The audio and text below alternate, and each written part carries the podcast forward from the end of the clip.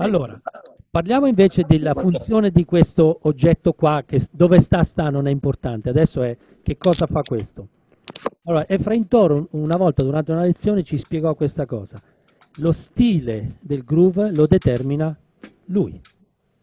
E per stile lui intendeva non funk, jazz, rock, lo stile binario o ternario. Già uno, sono già due stili diversi, o shuffle. Chiamiamo tre stili, va. Binario, ternario, shuffle. Poi all'interno di binario, ternario, shuffle ci sono tutte le derivazioni, perché quasi tutti i generi musicali hanno tutte e tre le versioni. Perché c'è il pop che può essere binario, ternario, shuffle, c'è il rock che può essere binario, ternario, shuffle. L'unico è il latin che non ha lo shuffle. Esatto. Proprio non lo contempla. I tre stili eh, che tu puoi avere qua determinano molto del groove. Il fatto che lo fai sulle frequenze alte e non sulle frequenze basse. Cioè, se io suono 1 e 3 e cambio qua, cambia tutto. 1 e 3 di cassa, 2 e 4 rullanti, sì, proprio sì, il più basico del mondo.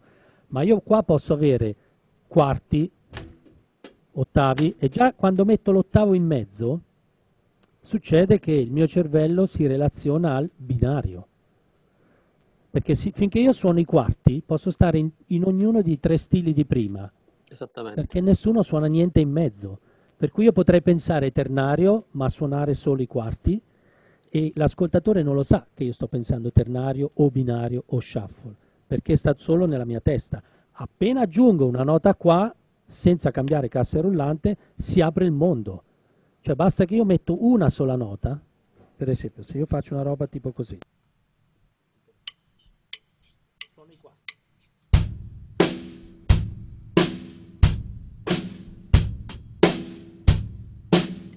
Una nota già ti ho fatto capire che non è ternario, non è shuffle, è binario. Binario, Poi binario può essere ottavi o sedicesimi, però intanto il campo è quello.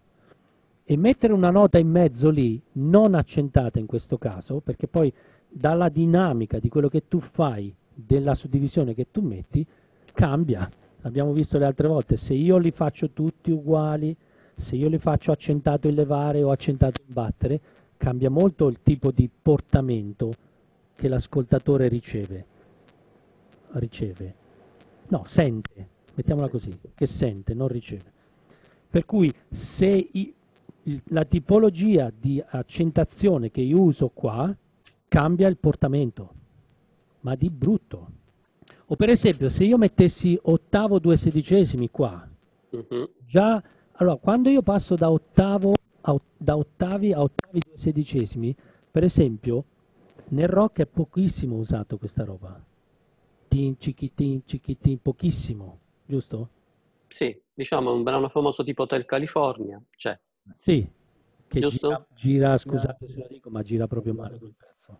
Tu dici ma- male? Mamma mia, se gira male, non cammina, ma, ma nemmeno... Sì, è un po', è vero, lo ascoltavo ieri, eh, ha un groove come se fosse un po' frenato, non- Sì. ma sai da che cosa dipende? Secondo me dal fatto anche che il batterista è anche quello che lo canta, Sì. e secondo, vero? E secondo me questa cosa nel groove si, si sente un po'. Allora, per me quella figura lì inchioda, ta- guarda che quella figura lì inchioda tanto, eh. Si inchioda molto, Inchioda. soprattutto a quella velocità perché il brano è molto lento. È lento, esatto. Cioè lì lui se andava a sedicesimi faceva meglio secondo me. Perché Mm. cioè, il brano è tipo...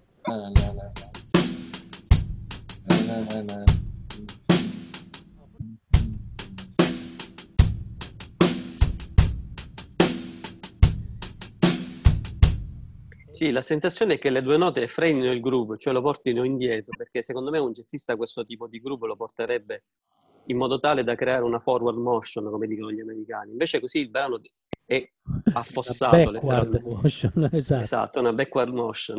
Ma bastava che lui l'avesse fatto tutti i sedicesimi, eh. Cioè, lui...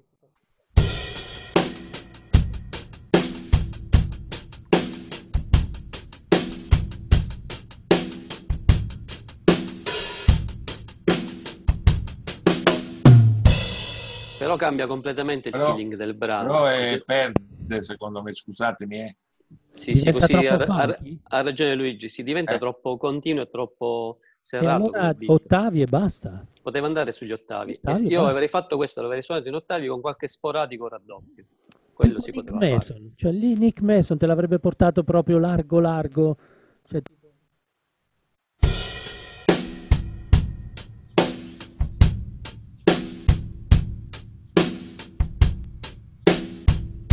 Secondo me così funzionava meglio, sai? Oppure l'altra idea poteva essere quella di fare la stessa figura a due mani e avrebbe cambiato un pochino anche la sensazione. Tit, tat, con, Ah, con, eh, perché, perché dando l'accento sul quarto, lì esatto. punti di risoluzione, vi ricordate? Mm, mm, Il mm. quarto è come se fosse il quarto sedicesimo il levare del 2 in ottavi. Quindi ha una spinta in avanti. Cioè, come dici tu, sarebbe così.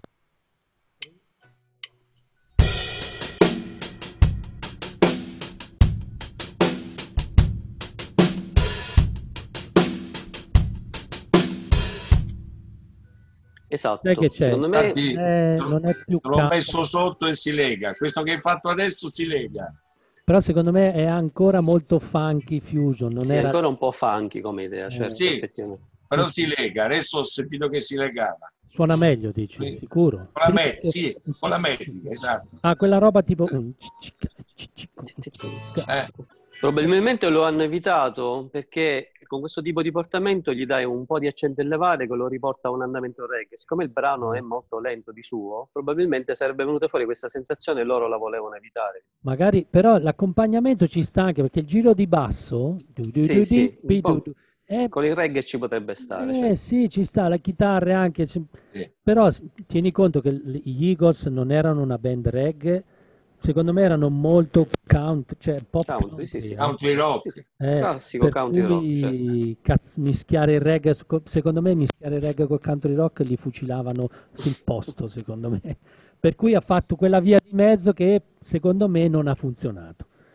Però la, la canzone è talmente bella Eh, che quando una canzone è bella, tu puoi fare di tutto per cercare di rovinarla e non ci riesci. Se noi, se noi la dovessimo riregistrare oggi, secondo me nessuno la farebbe così, o Sì, sì, cercherebbe quello- un modo di far girare meglio quella figura lì, se vuoi tenere uh, quel, quel tipo di disegno di Charlie. Magari lo fai con una mano sola quel lavoro, Esatto.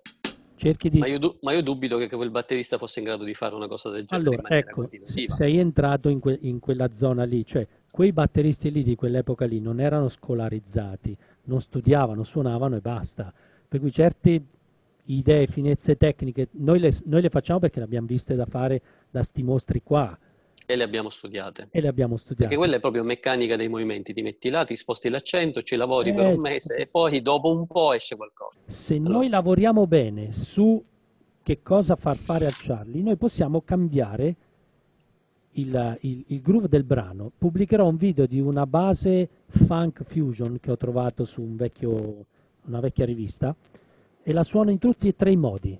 Una volta col Charlie in battere, una volta col Charlie in levare, una volta col Charlie su tutti e tre, Tutti eh sì, sì, tutti e tre, su tutti e due gli ottavi accentati uguali, sì. e senti come cambia il tiro. Brano identico, Mhm. groove identico, cioè stessa figura perché il giro del basso è obbligato, per cui ehm, ma cambiando questo ti rendi conto come che spinta cambia con questo. Quindi ricapitolando sul timing in queste tre diverse opzioni, allora se si suona con l'accento in battere si tende a tirare un po' indietro il beat. Se si Sono ancora accenta a tutte te. e due si, si- si tende a svilupparne in avanti. Se si suona in levare, quale dovrebbe essere la sensazione Allora, per me tra suonare e levare e suonarli tutti e due la differenza è pochissima, Mm. perché comunque dipende dal, dal disegno cassa rullante. Perché Sì, se sì, io certo. suono il Charlie con l'accento in levare, ma ho la cassa sull'1.3 rullante 2.4, va a coprire. Cassa rullante vanno a coprire la nota non accentata. E se io le faccio tutte accentate, comunque sta sopra la cassa rullante. Sì, sì, questa è una giusta la osservazione. Infatti, molti brani io cerco di analizzarli e a volte ho la sensazione di sentire Charles sono accentato in levare, ma semplicemente viene invece un po' coperto dalla cassa. Esatto. Per cui quello che ehm, può essere eh, un vantaggio o, o- o una, come si dice, un, aspetta che cerco di alla- allargare un po' qua, una, Una risorsa. discriminante è quando magari ho un buco sulla cassa sull'1 o Mm. su 3, allora lì lo senti se non c'è l'accento qua. Sì, sì. E se io lo faccio solo in levare perde. Facciamo un esempio. Il, il classico groove cassa 1, levare del 2, rullante 2-4, tolgo il 3 in pratica Mhm. e lo faccio con le tre accentazioni, sempre medio lento, non è importante.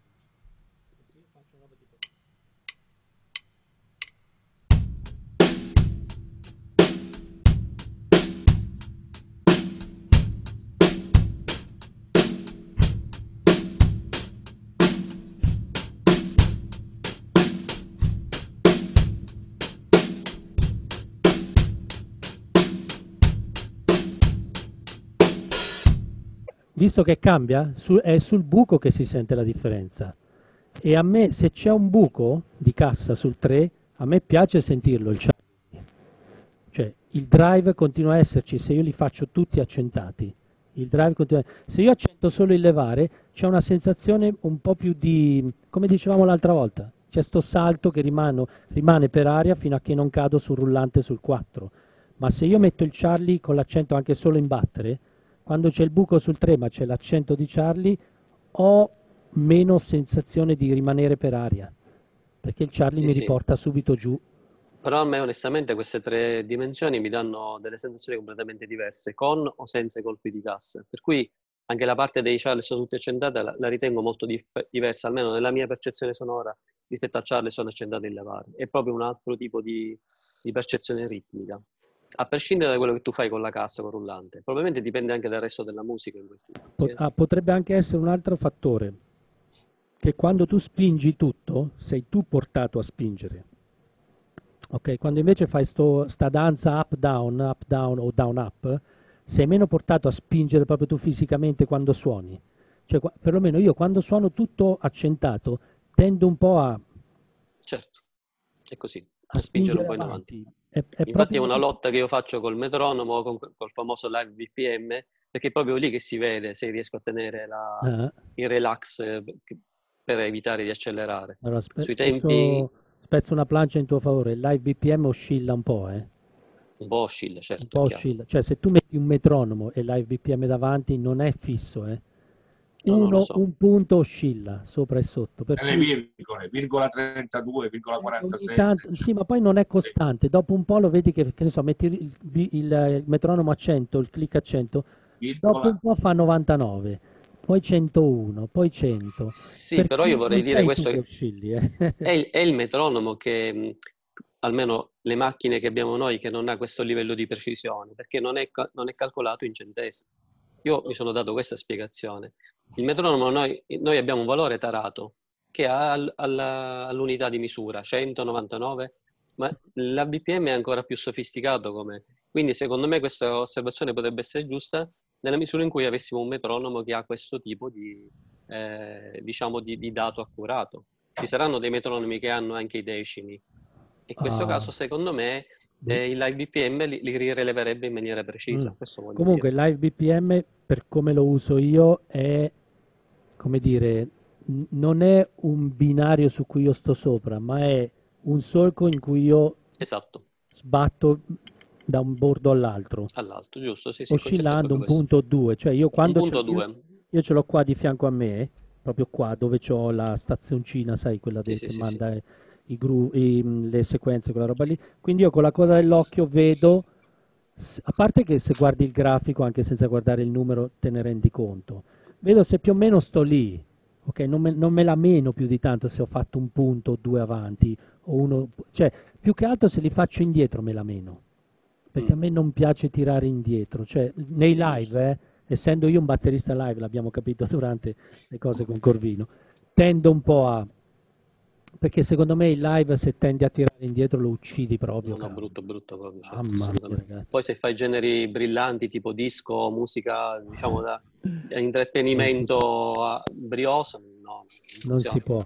Cioè, posso, posso, allora, fermo sì, avanti un po' ok, Po'. indietro mm, meglio evidente. Quindi se vedo che da 100 vado a 99, do quella leggera spinta, ma basta anche solo un accento in più qua, eh. Sì, sì, sì, sì, infatti. Per esempio, una cosa molto interessante che io ho notato è l'apertura del Charlie. Mm. Quando io apro il Charlie prima del rullante, succede una cosa diversa che se io lo aprissi dopo il rullante. Cioè, proprio registrando e guardando la griglia, perlomeno io faccio così, ma ho notato che è una cosa che ricorre anche in altri batteristi. Se ci fai caso, nei groove alla James Brown, funky, C'è l'apertura l'apertura? è prima del rullante. Prima, sì, sì, sì, infatti Nel è sempre pop e nel sull'1 rock- e sul... al contrario. Al contrario. Vero. E Una cosa che non viene messa in, evi- in evidenza, infatti, che invece è molto importante, che in quasi tutti i brani di James Brown c'è sempre l'apertura sul levare dell'1 sul levare del 3, in quasi Esatto. tutte le canzoni. E stranamente sta cosa non viene mai fatta notare e cambia completamente il feeling del brano. E sai che cosa cambia? Pu- io l'ho visto sulla griglia, che quando tu apri sul levare del 3, per esempio, per chiudere Mhm. sul 4, questo fatto di aprire il rullante con questo risucchio, il rullante, il Charlie, questo risucchio, sai cosa fa? Ti fa arrivare un pelo più tardi. Più tardi, sì, vero, vero, esatto. Quindi appoggi il famoso rullante un po' appoggiato, che è quello che si diceva all'inizio della cosa del verme che cammina. Dell'ombrico, sì, sì, questa cosa ci ho pensato. L'altro giorno mentre suonavo ho detto vediamo se riesco a tirare fuori questo tipo di sound. Allora, se tu fai questo, ti accorgerai che se tu ti registri sulla griglia, ti viene naturalissimo. Cioè,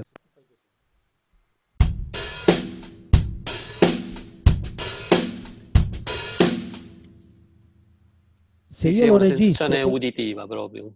Ti rendi conto che quel rullante arriva dopo e allora ho capito, ecco perché il funky si dice va suonato indietro, il rullante appoggiato e stai lì a, a- a impazzire a dove mettere il rullante. Basta che fai sto gioco Sì, e ti viene sì. subito, ti viene naturale. O che lo Invece- pensi, diciamo, perché a volte non, non in tutti i brani, cioè per esempio in James Brown c'è sempre l'apertura, suonando brani, una cosa che ho notato della disco music che, che all'epoca mi aveva colpito invece è una cosa normale, è che moltissime canzoni hanno dei tempi normalissimi binari, non c'è manco la cassa in quattro, se ci hai fatto caso, parlo della disco anni 70, sono Sì. proprio tempi dritti, però Sì. gli devi dare quella sensazione di brano non rock, perché cioè, è diverso da un brano pop Eh, rock in certo. ottavi, devi dargli quel tipo di, di- di feeling particolare per cui non li puoi classificare come, come brani pop, ma in realtà il tempo No. è pop a tutti gli effetti. Esatto, perché su carta è scritto cassa 1 e 3, rullante 2 e 4, Charlie E c'ha 8. le sono in ottavi, tutto uguale, tra l'altro. Per cui quando uno su una partitura trova scritto quel pattern, quello che conta è lo stile. Cioè in alto a sinistra di solito ti scrivono funk, pop, rock, è quella parolina lì che ti dice come suonare quella roba scritta, perché se no la fai suonare a una drum machine, non è né pop né funk né rock, è Esatto. metronomo. Invece quando tu c'hai scritto funk vuol dire che tenderai ad appoggiare un po' il rullante e magari ti aiuti aprendo Esatto. Anche se non c'è scritto. Per esempio, Dave Garibaldi lo fa spesso prima del 4. Mm. Quella che fa pum, Sì, sì, sì, giusto. Sta roba qua, non so perché fa venire naturale sto fatto di allargare un po', ok? E uno sapendolo lo fa, ma se io apro dopo, per esempio nel pop è tipico fare questo.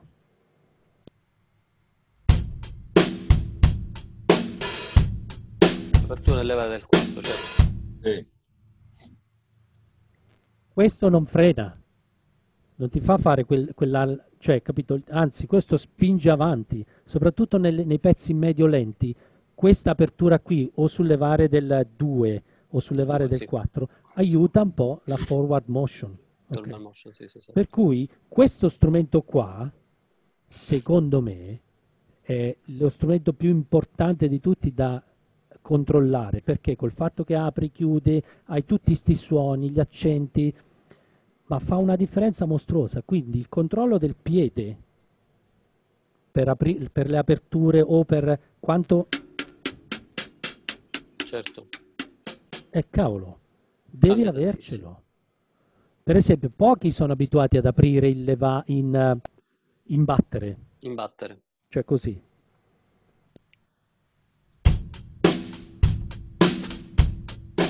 Ah, in questo senso.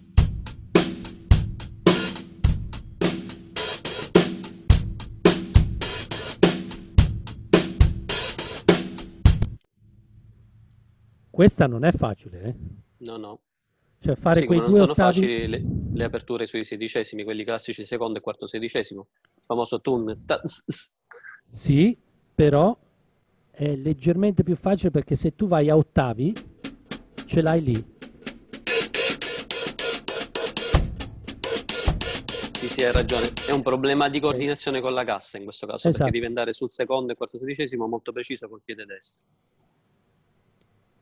Però il piede sinistro del Charlie fa gli ottavi in battere. gli ottavi. Sì, sì, Ok. sì, infatti. Invece quello di prima, cioè con le aperture in battere, devi È chiudere difficile sul perché il piede sì. va in levare. secondo e Certo. quarto, diventa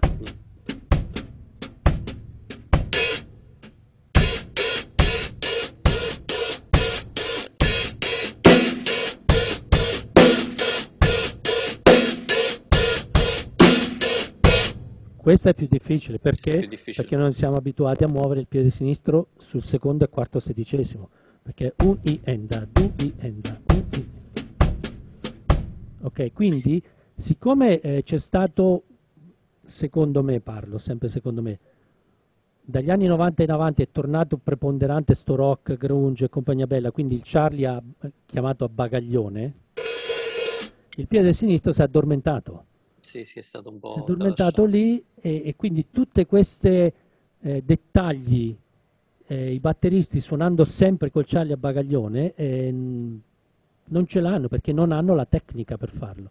Quando io ho cominciato a fare cover, negli anni, fine anni 80 inizi 90, c'era sta vaschizzazione o ligabuizzazione di qualsiasi cosa. Tornando al discorso del Charleston, in battere e levare ho notato proprio anche a livello didattico, senza andare su secondi e quarti sedicesimi, che i miei allievi hanno grosse difficoltà a mettere le aperture in battere sui quarti, cioè riescono a fare quelle levare molto facilmente. Quelle in quarti non gli riescono proprio, un po' perché nei dischi si sentono pochissimo Sì? e un po' perché è un movimento poco naturale quello di mettere il Charleston in levare. Cioè fare bzz, pac, Esatto. Cioè, eh, conoscono l'apertura, quella come tu dici, come dici a cassettone, a, a, a bagaglione. a bagaglione. No, Ecco, non lo usiamo. Charlie che questo fa adesso. così, Ok. capito? Ma Infatti in questi casi è molto facile, gli dico allenta la pressione del piede o levalo direttamente, avvicino ecco, i piatti e glielo faccio, glielo faccio suonare. Quando gli dico adesso questi quarti li devi creare tu, ovviamente la faccenda diventa molto più complicata. movimento dell'accento in levare che hai questo scontro fra up and down. Tra rullante e, e Charlie. E lì era come vi dicevo l'altra volta il fatto di avere questo up virtuale è quello il problema che si scontra contro il down. Certo. ok quindi il lavoro da fare le prime volte è proprio questo. Cioè quando io ho il Charlie in battere non è un problema vanno su assieme. Cioè l'up lo fanno assieme ti ricordi che io avevo detto to- eh, fagli fare gli esercizi a Sì, sì, me lo ricordo, esatto, con l'upstroke, cioè sì. così esatto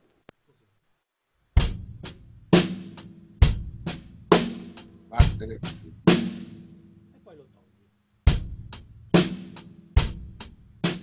metto in griglia anche l'app senza, che- senza toccare. Ovviamente se il pezzo è velocissimo, eh, l'app non è più sull'ottavo in levare, ma è in battere, cioè se ti In battere, parti- parte dall'1, certo, esatto, è 1 e 3 invece che essere e dell'1 e del 3 e del 4, esatto. e del tre. 4 del, e dell'1 E dell'1 e del 3. e del 3. Il problema è quando questo è girato. Mm, Quindi io ho questo up con- del rullante contro il down del, del chart. Quello è il problema. Sì, sì.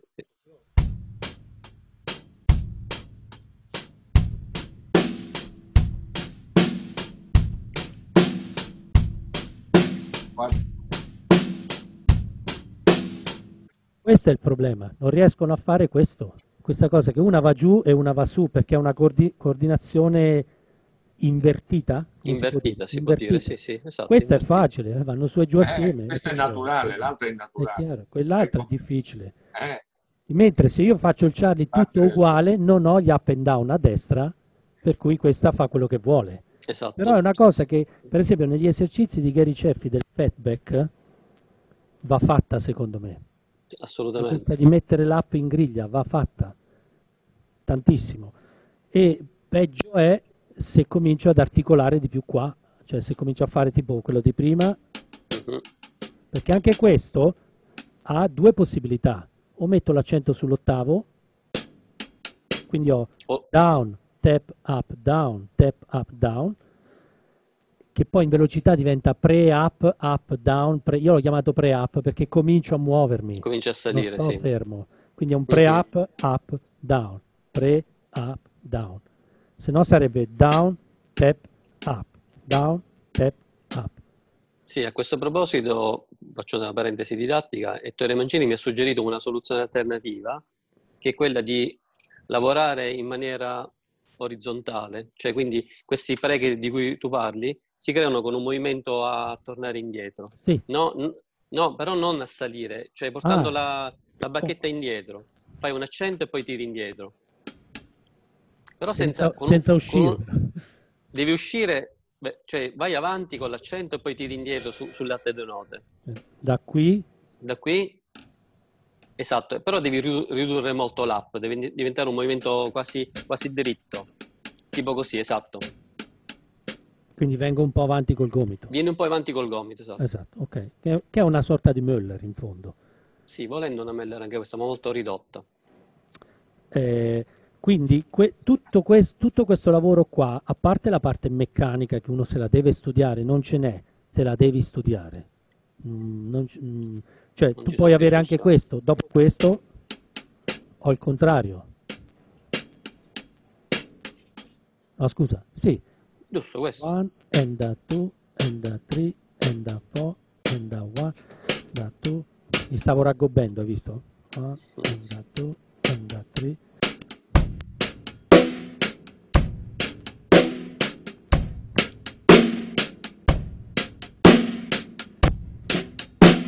Perché viene da questo. Certo, dal movimento basso. O addirittura per i più virtuosi si potrebbe mettere l'accento sul terzo colpo. Allora, ecco, qui entriamo in un, in un territorio che rischia di diventare sconfinato. Io ho, ci- eh, come si dice, Ehm, Circoscritto. circoscritto le eh, sei figure, che sono quelle che userai sicuramente nella tua vita, che sono i quarti, l'ottavo il levare, gli ottavi, ottavo due sedicesimi, due sedicesimi ottavo, i quattro sedicesimi. Parlo di figure fatte con una mano sola mentre l'altra mano, sì, fa- sì, ne abbiamo parlato l'altra Esatto. volta, sì. Poi all'interno di queste 6 ci sono accenti e non accenti. Alla fine Esatto. diventano, mi sembra, 16. Tieni Sì. conto che per que- 16, adesso se, non mi ricordo sono 15 o 16, comunque non sono 4. ok? Eh, sempre tenendo conto del fatto, per esempio, io faccio i quarti in battere, posso fare non accentati, accentati, e sono già due. L'ottavo elevare, lo stesso, e sono 4. Gli ottavi posso avere quattro situazioni perché non accentati, uno sì, uno no, uno no, uno sì, tutte e due sì, quindi siamo già a 8.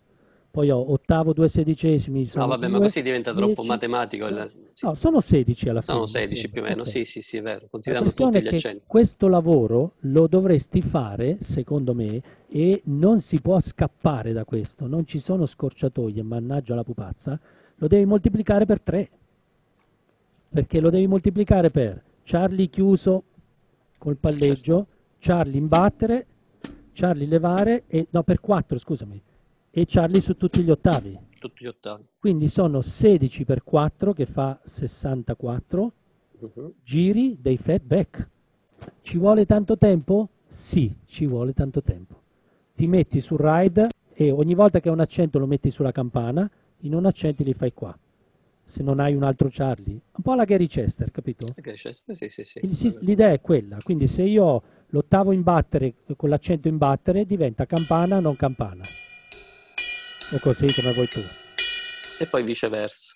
E ce l'hai per 4. Mhm. Quindi tutto il lavoro del, del fatback della cassa che si sposta bla bla bla va moltiplicato per 64. E gli allievi dicono, eh ma No, porca no. miseria, 64, quando finisco? Eh, fra due anni finisci. Te lo dico, Esatto. fra due anni. Ti Metti lì con la pazienza, devi imparare a fare i feedback, a leggere e a improvvisare. Uno, due, tre. Queste tre cose qua non scappi, le devi, le- cioè se vuoi suonare bene, secondo me, le devi fare. E ho scoperto di recente una cosa molto interessante. Dicono che per far diventare un'abitudine, un comportamento un'abitudine, dovresti ripeterla deliberatamente per 21 giorni, un mese. Mm. Falso. Falso. Purtroppo, sei mesi. Se tu ripeti, e se no io in un mese imparerei tutta sta roba, no? No, no, vabbè. E invece chissà perché non ci abbiamo, nessuno di noi ci ha messo un mese, ci abbiamo messo anni, perché pare che da studi scientifici un po' più recenti ci vogliano sei mesi di ripetizione giornaliera costante, deliberata. Per deliberata si intende non con la pistola qua, ma che la fai volentieri. Okay? Se tu per sei mesi hai questa costanza, quel comportamento diventa abitudine, quindi quella tecnica diventa abitudine, che vuol dire che passa da qui a qui. Perché se quando tu suoni la tua tecnica è qui, non suoni, pensi, ricordi questo pattern, allora up, down, um, E, end, one, eh, invece quando suoni l'unica cosa che tu non vuoi fare è proprio questa, giusto? Tu quando suoni vorresti suonare e basta, cioè essere nel famoso flow, groove, chiamalo come vuoi tu. Eh, non so perché questa fa così, ogni tanto Siri se ne parte per i, per i cavoli suoi. Quindi per far sì che tu quando suoni non pensi, cioè non ricordi, devi far scendere la tecnica da qui a qui, cioè nella memoria muscolare, nella nostra neuro, come si dice, psicofisico, motor, cioè il, cer- il, secondo cervello che è quello che sta nei muscoli, perché sì, il tuo sì. cervello deve essere libero per ascoltare, leggere, eh, guardarti intorno, cioè il tuo cervello deve fare altro, non deve pensare upstroke, downstroke. No, no, certo. deve interagire musicalmente. Ecco perché uno all'inizio su- fa fatica a suonare, perché quando non ha la tecnica nelle mani, nella parte motoria, ce l'ha in testa e il cervello non ce la fa, va in overload, c'è poco da fare. Per esempio, quando tu metti davanti una parte a uno da leggere e non suona più, cioè proprio diventa un... Ci hai fatto caso, ai ragazzi succede spesso, diventano di legno.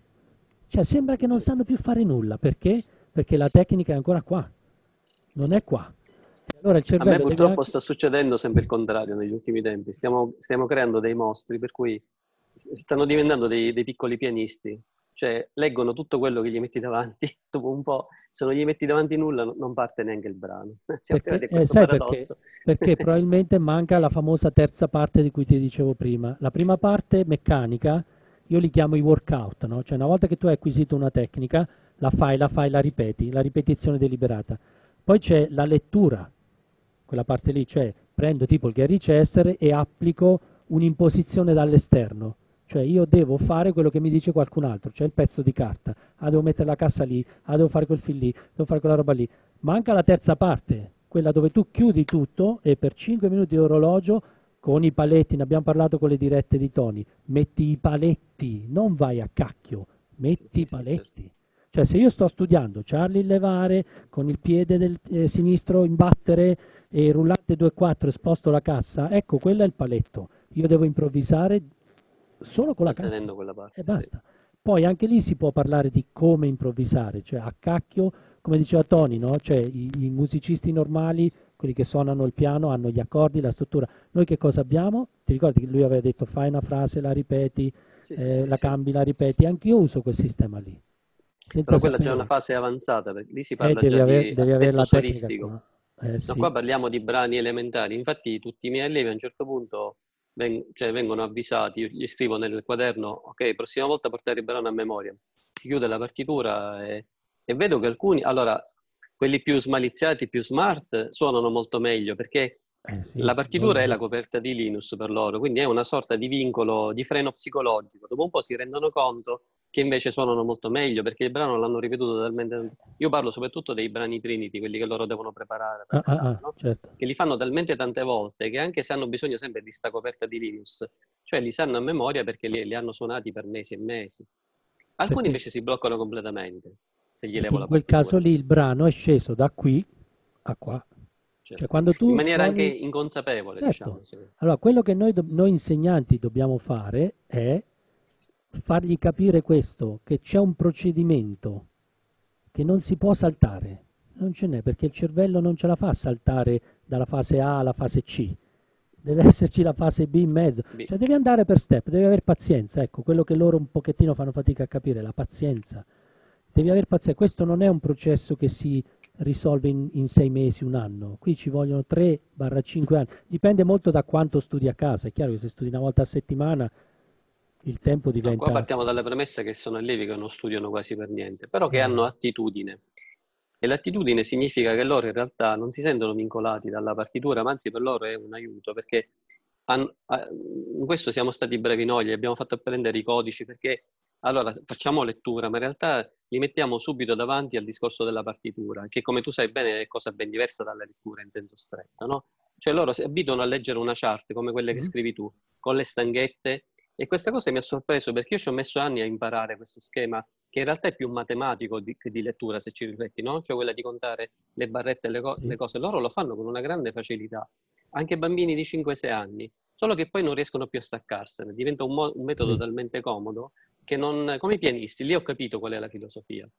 Tu pure. No? Ah, io sono così, sì, sì, io il quaderno delle parti ce l'ho sempre con me, sempre, no, e lo metto lì. Ma sai perché? Perché mi è capitato a volte di avere vuoti di memoria. Sì, sì, sì, certo, è quello il motivo. E quando hai il vuoto di memoria dai una sbirciatina e dici, ah mm-hmm. sì, uh, i vuoti, poi bisognerebbe andare a indagare questi vuoti di memoria. Perché, cioè, perché hai vuoti di memoria? Allora, io ho capito che il mio problema è la stanchezza cioè il vuoto di memoria arriva con la stanchezza. Cioè se io ho viaggiato dalla mattina alle 8 e il concerto è la sera alle 22, io alle 22 sono stanco certo. e può succedere che lui si spenga un attimo. Okay? Quindi nel momento in cui io devo essere al mio top, sono al mio minimo, perché fisicamente sono esausto, soprattutto se ho anche montato la batteria trasportata. Esatto. Cioè, tu arrivi nel momento in cui dovresti spaccare tutto, che invece sei con energia a riserva, proprio la lucina che fa così. Fai i primi tre pezzi da Dio e poi morto. Okay? Quindi questo è un po' anche quello che diceva il dottor Brazzo, non so se voi avete partecipato agli incontri con Brazzo. Lui, lui a me una volta mi ha spiegato questa cosa, ma tu quando fai la pratica della scaletta, cioè simuli il concerto, a che ora lo fai? E io l'ho guardato e ho detto, che differenza fa? E lui detto, eh no, sto cacchio amico, tu lo devi fare all'ora del concerto, eh, non lo devi fare alla mattina, la mattina sei fresco, ti viene tutto, devi farlo al, al, bioritmo che hai quando fai il concerto, cioè se è la sera alle 22 il concerto, tu devi venire in saletta e fare la scaletta alle 22 perché sei cotto di, tutta la giornata. Se tu fai la scaletta alle 10 della mattina, appena alzato, rifresco, riposato, colazione, ah, con la mente sgombra ancora, è chiaro che ti viene tutto non hai la giornata sulle spalle. Guarda che sta cosa qua è...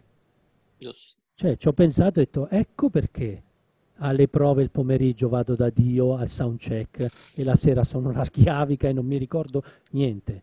E rimane comunque il fatto che anche se tu fai la prova nella tua saletta in una giornata mediamente non troppo impegnativa, comunque non sarai mai stressato no. come quando sei su un palco dopo eh, sei ore di viaggio certo. e tutto il montaggio della batteria. Quindi comunque sì. sembra una, una, comparazione relativa. Se- sì, però almeno quello che riesci a, a simulare Puoi fa- cioè quello che puoi fare lo fai, è chiaro che quello che non puoi fare non fai. No, no, certo, Però quello che non puoi fare potresti controllarlo se tu impari a controllare, per esempio, io ho notato che l'alimentazione pre-concerto mi influisce un casino sì, sul sì, concerto, certo. ma a livelli da proprio da, da, da distruggermi la, la, capacità motoria. Se mangio troppo è la fine.